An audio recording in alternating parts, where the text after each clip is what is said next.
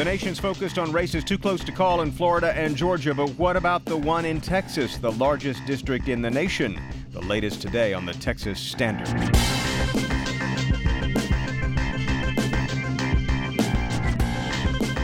Texas Standard is a production of KUT Austin, KERA North Texas, Houston Public Media, and Texas Public Radio in San Antonio, with support from Rand Group, software delivered as promised. No surprises. I'm David Brown. An update on the still unsettled contest between incumbent Will Hurd and his Democratic challenger Gina Ortiz Jones. Also, a day after Texas is ordered to pay back more than $30 million for violating laws over special education, evidence emerges that may leave Texas on the hook for another $41 million plus federal penalty. We'll hear why.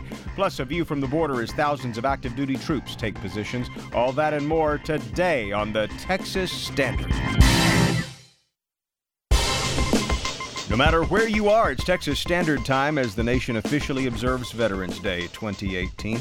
It was 100 years ago yesterday at 11 a.m. French time. The guns fell silent in what many then both ruefully and hopefully called the war to end all wars. Historians say that in many ways, World War I, along with perhaps Spindletop, brought Texas into the modern age. 200,000 Texans joined the armed forces, and 450 Texas women signed up to serve as nurses. And though their involvement was short lived, ending a little over a year after Congress declared war in April 1917, the conflict was blamed for the deaths of at least 5,170 Texans. Among the places worth exploring when you have time, the U.S. Army Medical Department Museum at Fort Sam Houston in San Antonio, Texas Military Forces Museum at Fort Mabry in Austin, and of course the Battleship Texas at the San Jacinto Battleground State Historic Site.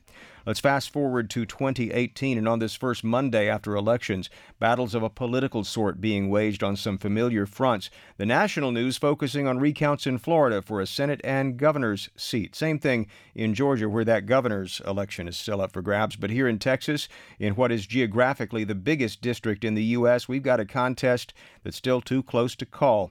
We're talking about the Texas 23rd, a congressional district that runs from Bexar County all the way to the outskirts of El Paso. We knew this race would be tight, but within 0.3 percentage points? Now what? Joining us now for the latest, Dylan McGuinness, government and politics reporter, San Antonio Express News. Dylan, welcome. Thanks for having me. Uh, take us back to election night. The AP, along with several other news outlets, called the race for District 23 for the incumbent Republican Will Hurd around 11 o'clock Texas time. Uh, why and then what happened? Yeah, that's right. Uh, I'm not sure why they did. Um, I, am guessing obviously their modeling suggested that he had a pretty comfortable victory.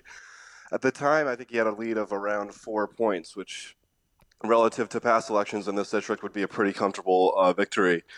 Fast forward a couple hours, around 2:30 a.m., and it seems like, according to the state's results, that Gina Ortiz Jones has actually come back and pulled off an upset win uh, by a little less than 300 votes. Uh, we would learn later on that that was actually due to an error in Medina County that gave her back the lead uh, of, of, about 700 votes. So obviously seesawing a little bit there um, in a very, very tight race. Uh, so what they're doing now, basically, they're not doing a recount like they are in Florida or Georgia, but they're doing, I guess, what you could call a continuing count. Um, there are several types of ballots provisional ballots, outstanding ballots, military ballots that aren't included in the Tuesday night vote. Uh-huh. So the Jones campaign is trying to make sure that, that all of those votes are counted so they can get uh, an understanding of where the race actually is. Does this, I guess each county does it differently, but are we talking about a hand count or are these done mechanically or electronically? Do you know? Um, it's kind of a mixture. So most of these ballots are now paper ballots. Provisional ballots, obviously, are when someone shows up to the polls and there's either an issue they didn't fulfill the ID requirements or there was a registration uh, mix-up. They cast a paper ballot. Um, that's the same of those who mail in their ballots, or, or what some people call absentee ballots. So these aren't the um, votes that people do on election day where they use the machine, right, the touchscreen. Right. I'm not sure. Again, yeah, there's 29 counties in the district, and they all do it differently. So I, I imagine some might use machines to count those, and some might be doing yeah. it by hand. But, well, um, uh, who? So uh, at the end of election night, who was ahead, and uh, how was the other side uh, answering that? Um, so Hurd was ahead at the at the total end of election night by 689 votes. But again, this is this is 3 a.m. on Wednesday. Mm-hmm. Um, At after 11 p.m., like you said, when the AP called the race, uh, Gina Jones appeared to come out and concede. Uh, it's Wednesday when when she wakes up, or I'm sure she might have been awake and realizes that this race is tighter than people imagined. Um, that's when she comes out and says she's not conceding. She's going to make sure every vote is counted. Uh, just to be clear, uh, what about uh, Will Hurd? Has he declared victory or not? Or no? Yes, he declared victory on the night of when the race was called for him, and he declared victory again Wednesday morning, um, arguing that the final results show him leading. His margin has since grown to about a thousand votes because uh, there was another error in Culberson County. Um, and the Bexar County released another 400 votes. Um, so his lead's around 1,070 votes right now. You know, they believe that's an insurmountable lead uh, for Jones to cover. I was looking at Real Clear Politics. They have Hurd up by 0.3%. Isn't there some critical point at which a recount would be ordered under law?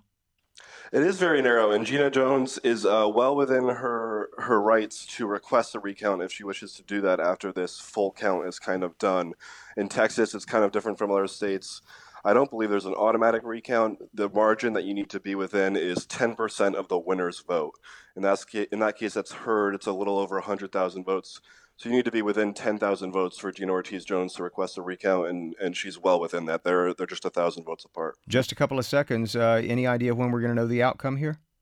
Uh, the counties have until November 20th to, to, to, finalize their votes, so I'm told the last week of November is when we should have a final uh, clear picture. You can bet Dylan McGuinness is keeping up with this when he covers government and politics for the San Antonio Express News. Dylan, thanks again.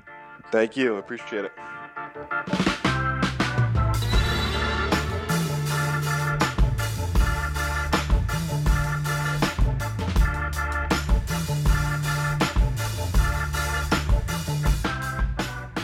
On Friday, we told you about a federal appeals court affirming the state of Texas owes more than $30 million to the feds after cutting funding for special education. Now, hear this disability rights advocates say they found documents which could put the state on the hook for 40 million more, and then some. Aliyah Swaby has been writing about this for the Texas Tribune, where she reports on public education. Aliyah, good to talk with you again. You too. So, what exactly has happened? This discovery apparently comes in the immediate aftermath of a federal court uh, ruling? Yes. So uh, Texas lost last week at the uh, Fifth Circuit Court of Appeals, um, which is a New Orleans based federal appeals court. Basically, they upheld a federal government decision to um, withhold $33 million from Texas um, on, on special education funding because Texas had illegally reduced the amount that it spent on special education in 2012. Mm-hmm.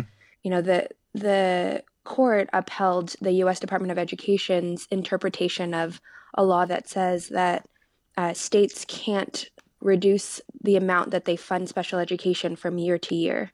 And so there are some advocates who found proof that Texas had actually, after after losing this uh, this case and you know, having their interpretation of that statute basically um, turned down. Um, that Texas might have actually reduced special education funding again in 2017 um, from from 2016. Right, and just to be clear, proof, of course, uh, we're really talking about uh, evidence here that for their May application, the TEA acknowledged that it spent 41, almost 42 million dollars less in 2017 than 2016. Why does the TEA say that it spent less? So the TEA's argument, or Texas's argument as a state generally, has been that it has reduced the amount of funding in dollars, but it hasn't reduced the financial support for students with disabilities because it's funding all of the needs that kids with disabilities have. So basically, Texas has a form of special education funding where it weights that funding. So it pays schools more to educate kids who have more severe disabilities or who need more personalized attention. So it's basically arguing that students just needed less expensive services in those years. Well, now let's consider the implications here because if, in fact, uh, uh, you know, barring an appeal, and we don't yet know whether or not the state's going to appeal the decision on the 2012 spending, that 33 million, if in fact this becomes a full-fledged lawsuit over the 41.6 million of uh, you know from 2017, That's a huge hit to special education. Who pays for that? I mean, I don't just mean from Texas coffers. I mean, what about uh, kids who need money for special ed? So, I mean, it, there are a lot of steps before there's another lawsuit. I think, you know, the, the Department of Education would have to uh, flag that, that funding decrease and then make a determination on whether they would withhold the same amount of funding. And then Texas, you know, if they did that, then Texas would have to decide um, whether they want to appeal that decision, which is basically what they did for the 2012 money. Um, Texas appealed in a sort of neutral hearing and then appealed that decision to a federal appeals court. And so that that took several months. Um, so it's so it's unclear now whether that same process will happen with the 41.6 million dollars from from 2017. The the 33 million dollars is just is three percent of the amount that uh, Texas gets from the federal government for special education every year, and so they have reassured um, lawmakers that it's not so much money that it would affect their special education programs um, and that they would actually be able to take the financial hit, especially if, as, as could be the case, it's uh, spread out over several years instead of just taken mm-hmm. at once. I see what you're saying. Well, obviously, uh, watch this space. Aliyah Swaby certainly is. She covers education for the Texas Tribune, texastribune.org. Aliyah, thanks so much. Thank you.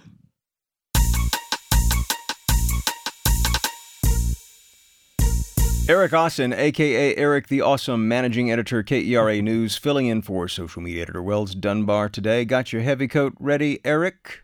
Burr, I can hear my teeth chattering up here in Dallas. Fort yeah, we can too. Let, let it snow, let it snow, let it snow in Amarillo. David, uh, early season winter storm has dumped up to seven inches of the white stuff in the Texas Panhandle. Yikes! National Weather Service says the heaviest snowfall was reported in and around Amarillo, but no injuries or significant damage reported so far as the storm is racing across the region. Temperatures in the 20s this morning up in Amarillo. David, how does that sound? That sounds Yikes. cold. That sounds cold right there. Uh, visibility Amarillo International down to half a mile earlier this morning. And on Twitter, the Texans are shivering and complaining. Uh, Elizabeth says, I love this weather and the snow, but I just hate driving on it. And uh, She Bergen says, today should be canceled because of the snow. Um, Ryan Garcia, though, gives us some balance here. It's just snow. It ain't that bad. Calm down, folks. Calm down. Um, but Brian Murphy tells us, my favorite thing about this weather is nothing. Nothing. Brian sees no positives on this. We want you to tweet us your weather pictures at Texas Standard. We'll share them throughout the hour, and we'll talk more about the weather later coming up, David, because yeah. it's cold across the state. Yeah, I understand Dallas won't be having its Veterans Day parade downtown uh, this morning as planned because. Uh, I guess there was um, some concern about uh, severe weather during the event's time frame. We'd love to hear about your plans at Texas Standard. Eric Austin back in 35. Support for Texas Standard comes from Great Texas Line Press, publisher of W.F. Strong's Stories from Texas. Some of them are true. At independent booksellers like River Oaks, The Twig, and Book People, as well as Barnes & Noble, Amazon, and Buc-ee's. This is the Texas Standard. I'm David Brown. As the nation observes Veterans Day, hope you're having a peaceful one.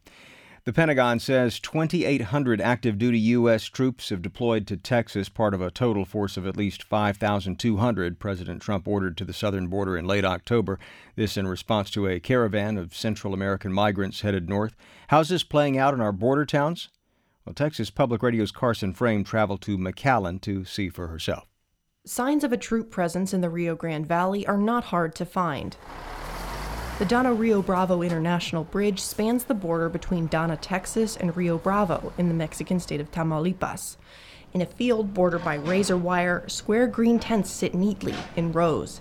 A house shaped steel frame awaits further construction, and several shipping containers rest in the grass. A uniformed man stands watch behind the wire while others move around inside. And every few minutes, sand colored vehicles rumble in and out. About 20 miles west, people crossing at the McAllen Hidalgo port of entry have noticed concertina wire on the riverbank and strung up on the International Bridge. Active duty troops set it up recently. Some locals, like Eva Altusar, have seen them doing military drills in the area of the bridge. Yeah, they've been doing simulations. They get formed up, lined up, and they're going through the drills. But I don't exactly know what they're doing as far as exercises are concerned. Althusser is a Mexican citizen living in Reynosa, directly across the bridge. Speaking through an interpreter, she says she crosses once or twice a week to go shopping. Althusser says with the growing number of migrants waiting to cross the border and the arrival of troops, she's concerned it could lead to conflict. I'm really worried, so I'm watching TV to see what's going on. I'm worried about violence. But Roberto Ruiz, another Reynosa resident, says the troops are a stabilizing presence. I think troops along the border is good because we have a lot of people coming from Central America and a lot of people that come with gangs. We have problems with them. There's going to be problems in Mexico. In neighboring Texas towns like Weslaco, some Americans also welcome the troops, who have had a presence on the roads, at the local airport, and on TV. Thelma Anciso has children in the military and says she feels calmer knowing that active duty soldiers are patrolling the ports. I pray for them every day. They're protecting us. It feels good. I feel secure with them here. But activists say local residents have little to fear from people crossing the border. Mike Seifert of the ACLU says many Rio Grande Valley residents assume the troops are there because of a pressing threat.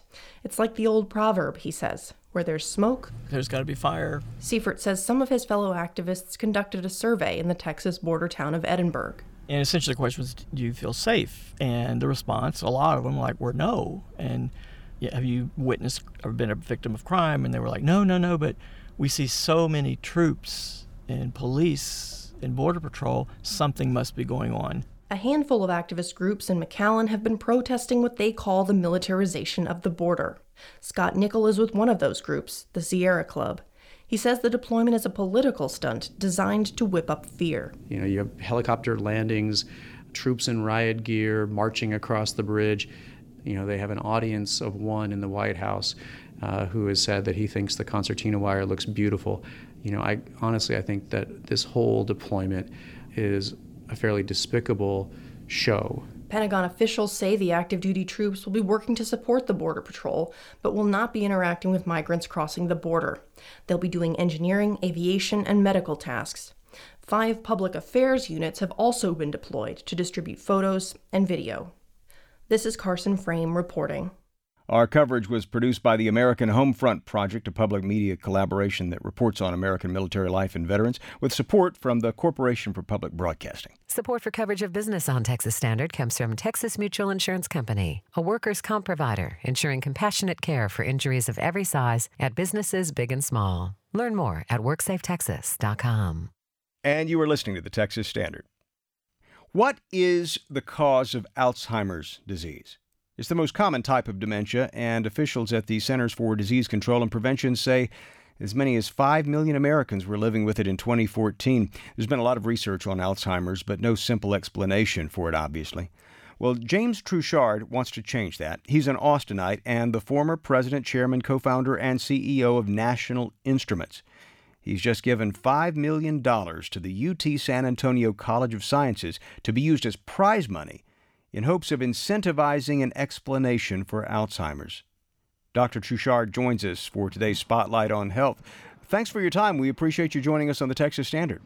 You're welcome. I understand this research is rather personal to you. Why did you want to invest in explaining Alzheimer's?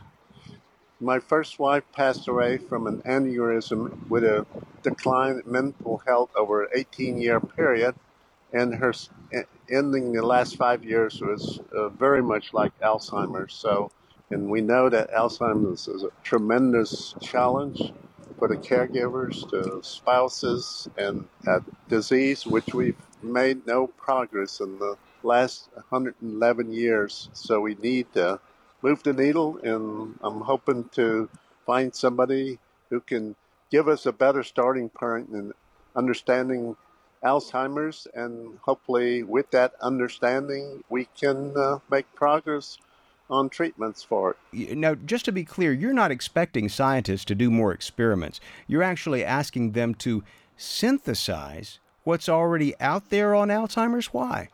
Well, we have 130,000 papers that have been published, and each one is working on a very narrow aspect of uh, the brain and its science and what we need is somebody who can aggregate this information, just like uh, somebody like Einstein did in creating the theory of general relativity, mm. or Darwin did in looking at evolution. I see. That would seem to me to suggest that perhaps you think that there is a sort of basic explanation for Alzheimer's, or perhaps that there is an underlying principle that needs to be explored.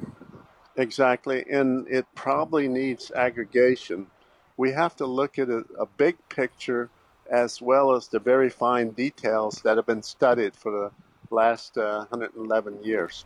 You know, it, what strikes me about this is that when you think about the way that the academy approaches some of these problems, it's often, you know, you're working toward making that small discovery that uh, is worthy of publication in one of the research journals, for example. Exactly. And and I wonder if you if you sort of spotted something in the private sector that that you felt like was missing in that process. In the private sector, you have a fundamental reason to get to the bottom line here, it may be very difficult to publish an explanation that doesn't involve new original research. So, uh, whereas as a business, you don't worry about whether it's original or not, you just worry about whether you can make money. Mm-hmm. And so you take a more you know, pragmatic approach, and hopefully that we, is what we'll do in this prize as well. These prizes seem huge. $2 million for the grand prize winner. Uh, you think that's going to attract top talent, and, and how long you think it might be before you're giving away that prize money? Basically, we're looking at a two-year time frame. Start taking applications in February. We're hoping we can find some genius somewhere in, uh, that can do like Einstein did and come up with the right answer. They may be famous. They may be somebody we've never heard of before. There are no rules on that. Dr. James Truchard started the Oskar Fischer Project in search of a focus for studying Alzheimer's. He co founded National Instruments and served as its president, CEO, and chairman for many years. Dr. Truchard, thanks so much for speaking with us on the Texas Standard. You're welcome. Appreciate the opportunity. Support for Texas Standard comes from Rand Group providing NetSuite ERP solutions built in the cloud. More at softwareaspromised.com.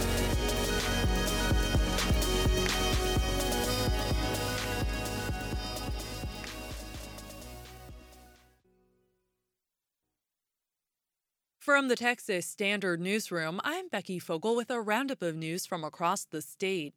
Governor Greg Abbott says about 200 Texas firefighters are heading to Southern California today. They'll help battle the Woolsey fire burning northwest of Los Angeles that's left at least two people dead. A separate blaze in Northern California called the Camp Fire has killed at least 29 people, making it the deadliest wildfire in that state in more than 80 years. U.S. Senator Ted Cruz of Texas says there's no need to protect the Mueller investigation under the new acting attorney general, who has long been critical of the probe. Matthew Whitaker took over for Jeff Sessions, who was forced out after constant criticism from President Donald Trump. Special counsel Robert Mueller has been investigating whether the Trump campaign may have conspired with the Russians during the 2016 presidential election. Cruz appeared on the CBS News program Face the Nation Sunday just days after winning re election to a second term in the Senate. He said there shouldn't be legislation to safeguard the ongoing investigation. We had a bill come through the Judiciary Committee that tried to make it impossible for a special counsel to be removed. I believe that legislation was unconstitutional, that it was inconsistent with Article 2 of the Constitution. Article 2 of the Constitution establishes the executive branch of the federal government. That includes outlining presidential powers and limits on those powers. A Texas congressman elect appeared on Saturday Night Live this weekend, where he had the chance to get back at a cast member who mocked his appearance the week before. Republican Dan Crenshaw, who is set to represent Texas's 2nd congressional district, wears an eye patch due to an injury sustained during an IED blast in Afghanistan. Pete Davidson apologized to the former Navy SEAL during the show. Last week, uh, I made a joke about a picture of you, and I feel like uh, it would only be fair if you got me back and made fun of a picture of me. Does that sound okay? I, I don't really need to do that. No, come on. I, I deserve it. All right, I'll do it. Please? All right. and now, first impressions with Lieutenant Commander Dan Crenshaw. Thanks, Colin. This is Pete Davidson. He looks like if the meth from Breaking Bad was a person.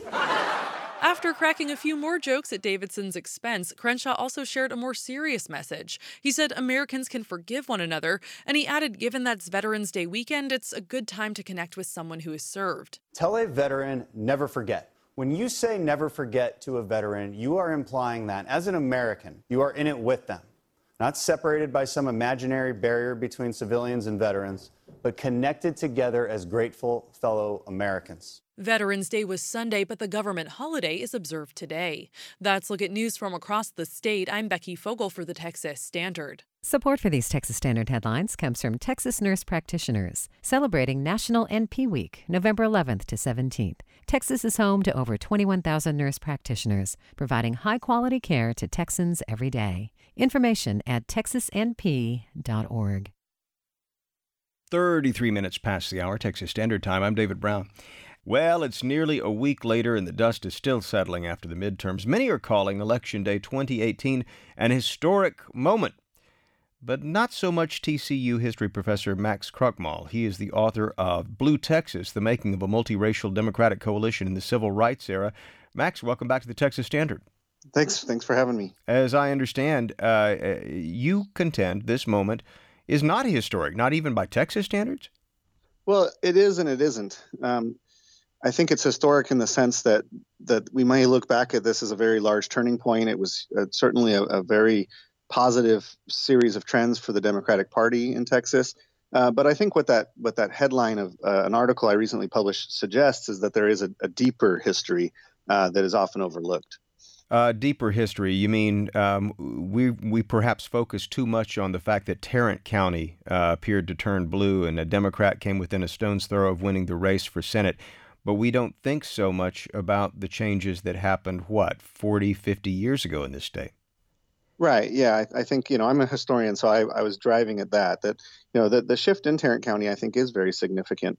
Uh, but, you know, 50, 60 years ago, uh, there was first, you know, the politics of Texas was different. It was a solid Democratic state, but there was within that a liberal faction of the Democratic Party that was multiracial, multi-ethnic, and it was committed to civil rights, uh, to liberal politics, and and to labor rights. And um, and it came together in the 1960s and presented a, a formidable challenge to the state's more conservative uh, at the time Democratic establishment. We should uh, note here that liberal can be a very slippery word, especially if you don't have much of a, con- a, historical context for what liberal means.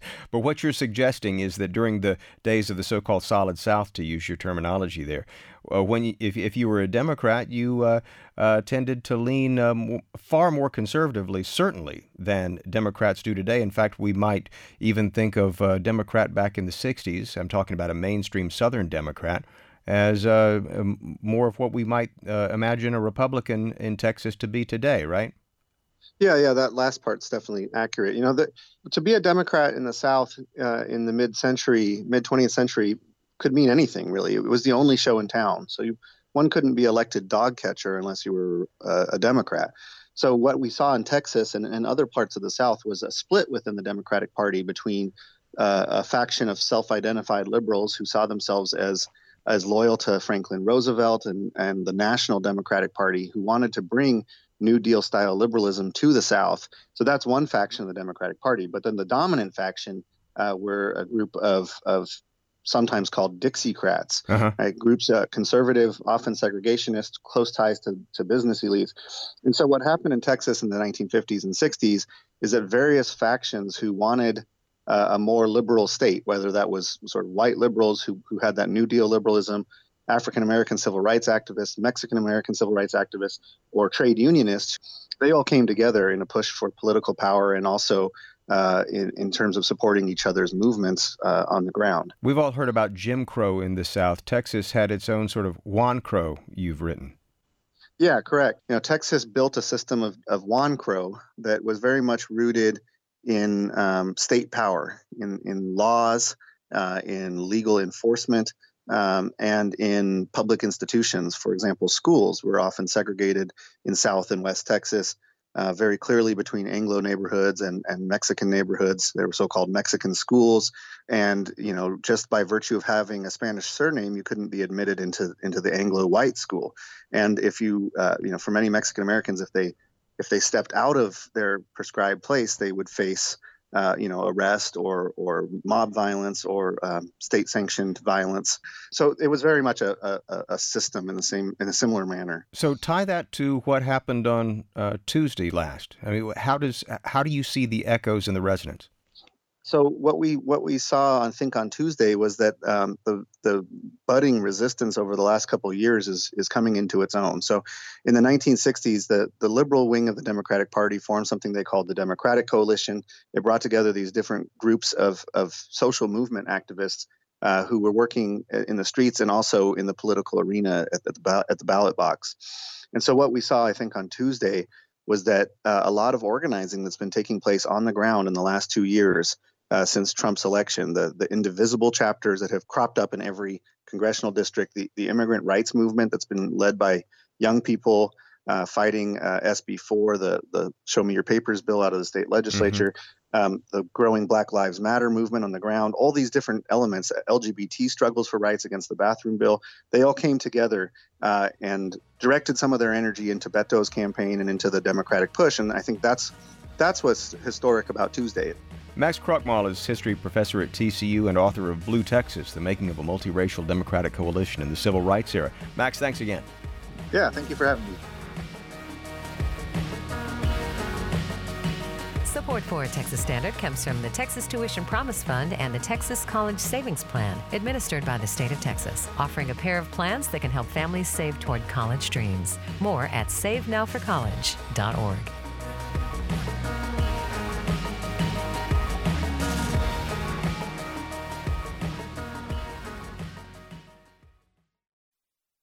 name is Jack London. I grew up in Texas, except for the time I spent in the Army. I have always lived in Texas. And I'm the Director of Writing Education for the Military Writers Society of America. November 11th was the day of the armistice that ended World War I. At the end of the war, the United States engaged in the largest and in the most deadly battle in the history of the United States. It was called the Meuse Argonne Offensive.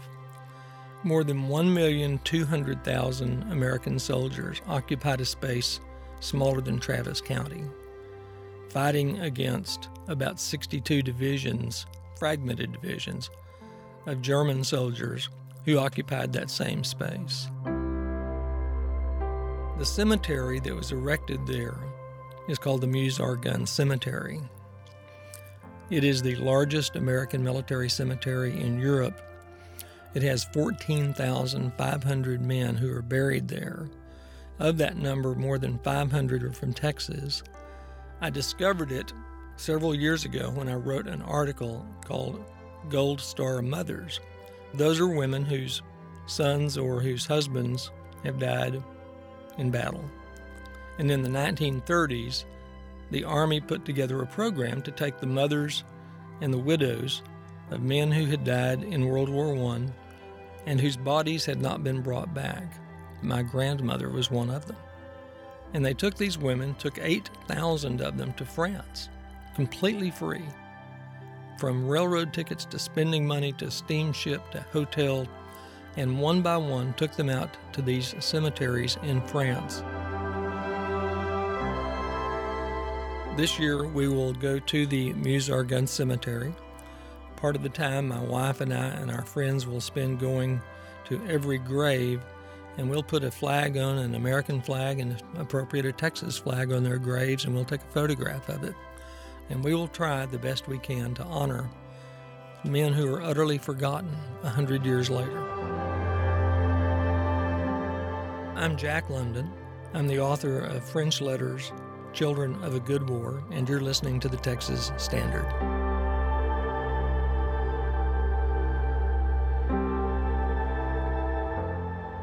You got to tune to the Texas Standard. I'm David Brown. The makeup of the U.S. Supreme Court has been at the center of American political conversation of late, with concerns among folks on the left and right about what's often characterized as the ideological balance of the court. As if you needed more evidence, consider how it's part of the backdrop to concerns about Ruth Bader Ginsburg's recent injury. But one may fairly wonder just how different our concerns and considerations about the court might be today Were it not for the role of one justice in particular, a certain individual who took office 117 years ago, a new book helps us understand why. John Marshall, the man who made the Supreme Court. The author is Richard Brookhiser. If you know that name, you may recall he is senior editor of the National Review. Richard, thanks so much for taking a few minutes out to talk with us on the Texas Standard. Thanks for having me. You've written about presidents in the past. Why did you want to turn your attention to this giant uh, of the Supreme Court? Well, he was close personally and ideologically to several of the men he'd, I'd already written about. Uh, he was nominated uh, for the post of Chief Justice by John Adams. Uh, he was a friend and admirer of Alexander Hamilton. Uh, but most important, John Marshall admired George Washington. He thought he was the rock on which the revolution rested, and he also agreed with Washington's politics. Why do you think, you know, it's when you think about the founding fathers, I think a case could be easily made that John Marshall ranks right up there, even though obviously he uh, he's not one of those uh, household name founding fathers. Why do you think that is? Well, you know, partly he's not on the presidential placemats. Um, we focus on people who were famous enough to make it on the money. The court is a little harder to grapple with. It seems more technical. Uh, it's also somewhat of a recessive branch because it has to sit there and wait for a case to reach it. Do you think Marshall lives all these years later? Well, certainly the economic system that he helped put in place, we still have. When we think of it, we associate it maybe more with Alexander Hamilton, Mm-hmm. particularly mm-hmm. after after the musical. Right. But you know, he planned a lot of the financial machinery. But there also had to be legal principles sustaining that system. So in that sense, he, he's certainly still with us. The other, uh, the obvious way in which he's still with us is that we're having this radio conversation, right? I mean, if the Supreme Court was less important, I wouldn't have written this book and, and you wouldn't have me on to talk about it. And, you know, we wouldn't have had this big fight about uh, now Justice Kavanaugh or the fights about, you know, uh, Clarence Thomas, Robert Bork before that. Um, why is this so important? Why is this so vital? Well, because the Supreme Court acquired a position as a peer of the presidency and of the Congress. Mm-hmm. But that was not what it had when it first set out Right, in the 1790s. And I- I'll give you the the best benchmark when the the vacancy arises in the Supreme Court, which John Marshall will ultimately fill. Mm-hmm. And this is in the lame duck of the Adams administration. Right. Adams has already lost the election of 1800 to Thomas Jefferson. Right. There's going to be a new president of a different party. The man he offers that he thinks of is the man who first held it, John Jay. He was Chief Justice from 1789 to 95. Mm-hmm. So Adams sends Jay's name to the Senate. The Senate confirms him. Then he gets a letter from Jay saying, I'm not going to take the job because it, it lacks dignity.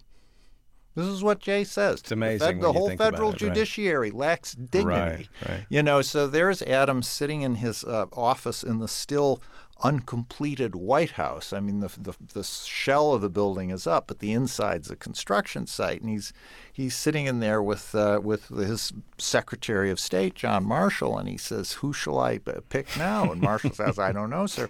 Then Adams thinks, and he says, "I think I'll pick you." So, th- so this is how John Marshall gets his job because John Jay didn't want it anymore. And he makes it into the and he makes it. institution Yeah, that it is today. You know, he's there for 34 years. He also herds all his cats on the Supreme Court. I mean, you mentioned the partisan balance of it. Right. When Marshall comes on, there are only six justices. They're all Federalists. Within 11 years, the balance has changed to, thanks to retirement and death and replacements, Mhm. two Federalists and five Republicans. They, Mhm. they also added a seat. So that's a big partisan shift. But lo and behold, all these no, new justices, most of the time, find themselves agreeing with John Marshall. And that's, you know, that's partly because he's charming, seems like he was a wonderful guy. Uh, one of his fellow justices said, Joseph Story said, I love his laugh. Um, William Wirt, uh, who would become Attorney General, he said, Marshall's mind was like the Atlantic Ocean. Everybody else, else's mind was like a pond. It's a story about a man, but it's also, in many respects, a story about America. Richard Brookhiser is the author. He's senior editor of National Review, and the title of his new book is John Marshall, the Man Who Made the Supreme Court. Richard, thanks for spending a few minutes with us on the Texas Standard. Thank you. Support comes from Texas Children's Hospital, focused on outcomes and care, and providing treatment to kids in the Lone Star State and beyond for more than 60 years. Texas Children's Hospital, personalized care for every child. More at texaschildrens.org. This is the Texas Standard. I'm David Brown. As we continue to think about the implications of the midterms, you want the good news or the, uh, well, I don't know, maybe not so good first? Well, let's look at it from a positive light for a moment. In a state that's notorious for its low levels of turnout, especially in years without a presidential contest, 2018 has been described as a new high water mark, with a turnout of over 50% of registered voters. Which raises a question about the flip side. What about the others? almost half of all registered voters. Texas Public Radio's David Martin Davies wanted to know why they chose not to rock the vote. In the 1990s, MTV worked really hard to make voting cool. They drafted their trend setting video stars like Ozzy Osbourne. Remember, your vote is your voice. And Madonna. Get up and vote! Dun, dun, dun, to deliver that rock to vote message. And if you don't vote, you're going to get a spanky. It does seem strange that any ad campaign would be needed to persuade people to vote. It's in each individual's best interest to help elect someone who will work on their behalf. But Michael Walker, a student at San Antonio College, doesn't see it that way. I just don't really like the government. I don't really believe in it, honestly. I kind of just feel like once you have a predetermined like result, I don't really see the purpose in it. Caleb Williams was also at San Antonio College, but he was there as a campaign volunteer for Democrat Beto O'Rourke. He's had more than his share of dialogues with loud and proud non voters. They view their act of choosing not to vote as, a, as an act of rebellion. As Williams spoke, he'd bang his pen on his clipboard for emphasis. Don't tread on me. That is an inalienable right and that's uh, the sort of thing that I feel like uh, even like non-voters, if they realized how much of a stick it to the man thing voting can be, they might get out there and vote a little bit more. Williams was emotionally invested in helping O'Rourke win the Senate race, and he, like many others, were undoubtedly broken-hearted when that didn't happen. On election night, perhaps Democratic voters like Williams felt like they had just been dumped by democracy.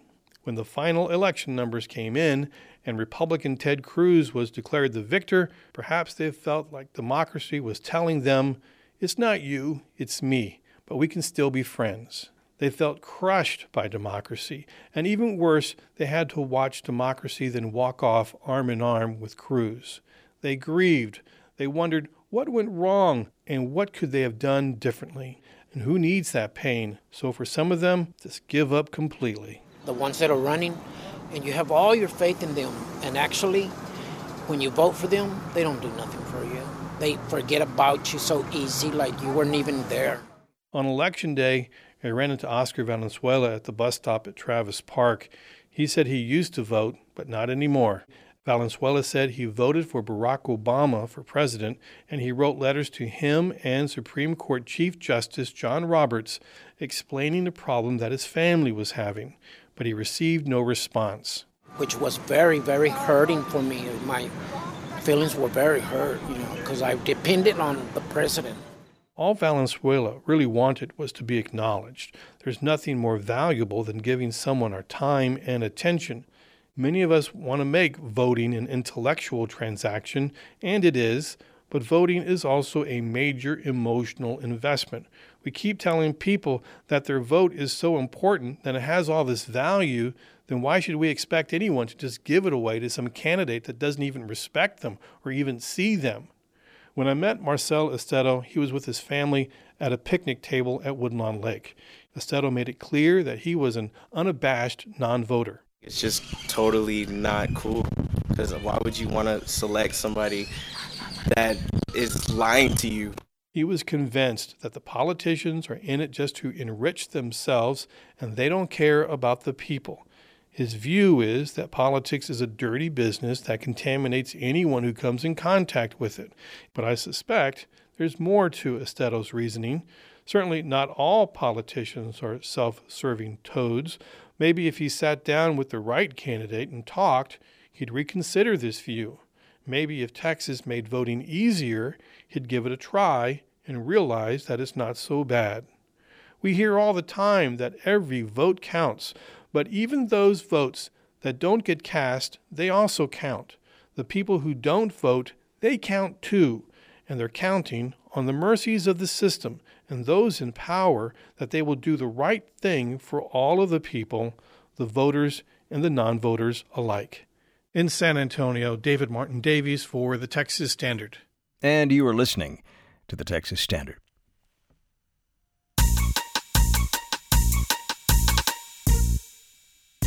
Eric Austin is filling in for our social media editor Wells Dunbar today. Eric's managing editor at KERA News, Dallas Fort Worth area. Uh, how you doing today, Eric? Well, I'm still shivering. Yeah, David. yeah, still I cold. totally it's sweater weather. Sweater weather, and it's actually weather. Winter coat weather right now. I'm looking Mhm. at a map of Texas from the National Weather Service. Yes, sir. And, and David, it's covered in a deep, deep purple. I'm not talking politics. No. I'm just sticking to the weather right now. Um, cold weather in Amarillo, snow this morning, as we talked about earlier in the show, uh, but a freeze warning throughout much of the state tonight. That includes Dallas, Fort Worth, and Austin, and the San Antonio areas, and even down in far South Texas in the Corpus Christi area. Really? Uh, a freeze watch, to be precise, a freeze watch in the southern part of the state, but that includes uh, Victoria and over to Laredo. So a reminder to check on your elderly neighbors and um, you know get the pets indoors and uh, you, the plants that can't survive the freeze. Bring that inside. Bring all those plants inside. Do up those pipes too, because that's something that a lot of people forget about. You know, you Indeed. Good. wrap those things. You're like Heloise. Uh, helpful hints from Heloise. Well, thank you. Um, and, and also drip your faucets. Uh, drip your faucets just a little bit overnight uh, when it's freezing um, or below freezing to, to help avoid pipe issues. Yeah, you know, folks Um, from up north laugh at us talking about this stuff like it's you know it, like the, the like the floor is going to fall out of the earth or something. You know, it's yeah, yes, we'll get we'll have a freeze, right? I mean, yeah, we, and we take the normal precautions, but let's not all you know get too up in arms about it. That's I think that's the that's some perspective. reasonable- Some perspective. reasonable Texas, you know, Texas in the south, we're not used to this cold, cold weather. Up north, they're not used to the heat, so everyone gets their taste in Yeah, turn of making true. fun of each other. Guess that's true. Uh, Christian Rhodes says on Twitter, just because there's snow on the ground does not mean that you Christmas people can force Christmas music on us. So It's keep- happening keep already, by the way. I mean, there are some radio stations that have already flipped to all Christmas music. I'm same thing in Dallas. I'm not quite ready for it. After Thanksgiving, fine, but in November, early November, no, thank you. Um, You know, Becky Fogel mentioned the SNL uh, deal over the weekend with uh, Lieutenant Commander Dan that? Crenshaw. Yeah, that was really moving and really nice and widely praised from all sorts of folks across the political spectrum. Uh, Bliss and TX on Twitter says, so thankful for adults willing to forgive and move on. Uh, Bloop says, this was the best way they could have settled this dispute. It's genius. And the real hermit on Twitter saying, Crenshaw showed a lot of class. It was a great moment for both. Um, David, really moving, uh, uh, you know, a scene and segment on Weekend Update over the weekend. We've, we've tweeted it out at Texas Standard if you want to check it out. And by the way, David, Dallas Cowboys won the heated rivalry against the Philly Eagles 27 20. How about Houston that? Texans had a bye week, though. Yeah, yeah, and uh, I don't know uh, if we should mention the Longhorns versus Texas Tech, but I think uh, some people are saying that uh, that Texas could wind back up in the top 10. Uh, we shall see. Alas, we're out of time for the big broadcast, but the news continues at texasstandard.org. Eric Austin has uh, been filling in for Wells Dunbar, social media editor. On behalf of the entire Texas Standard team, I'm David Brown. Hope you can join us again tomorrow.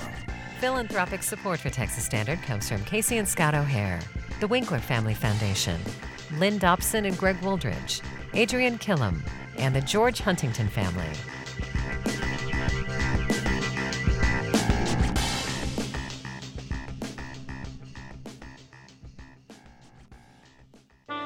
PRI, Public Radio International.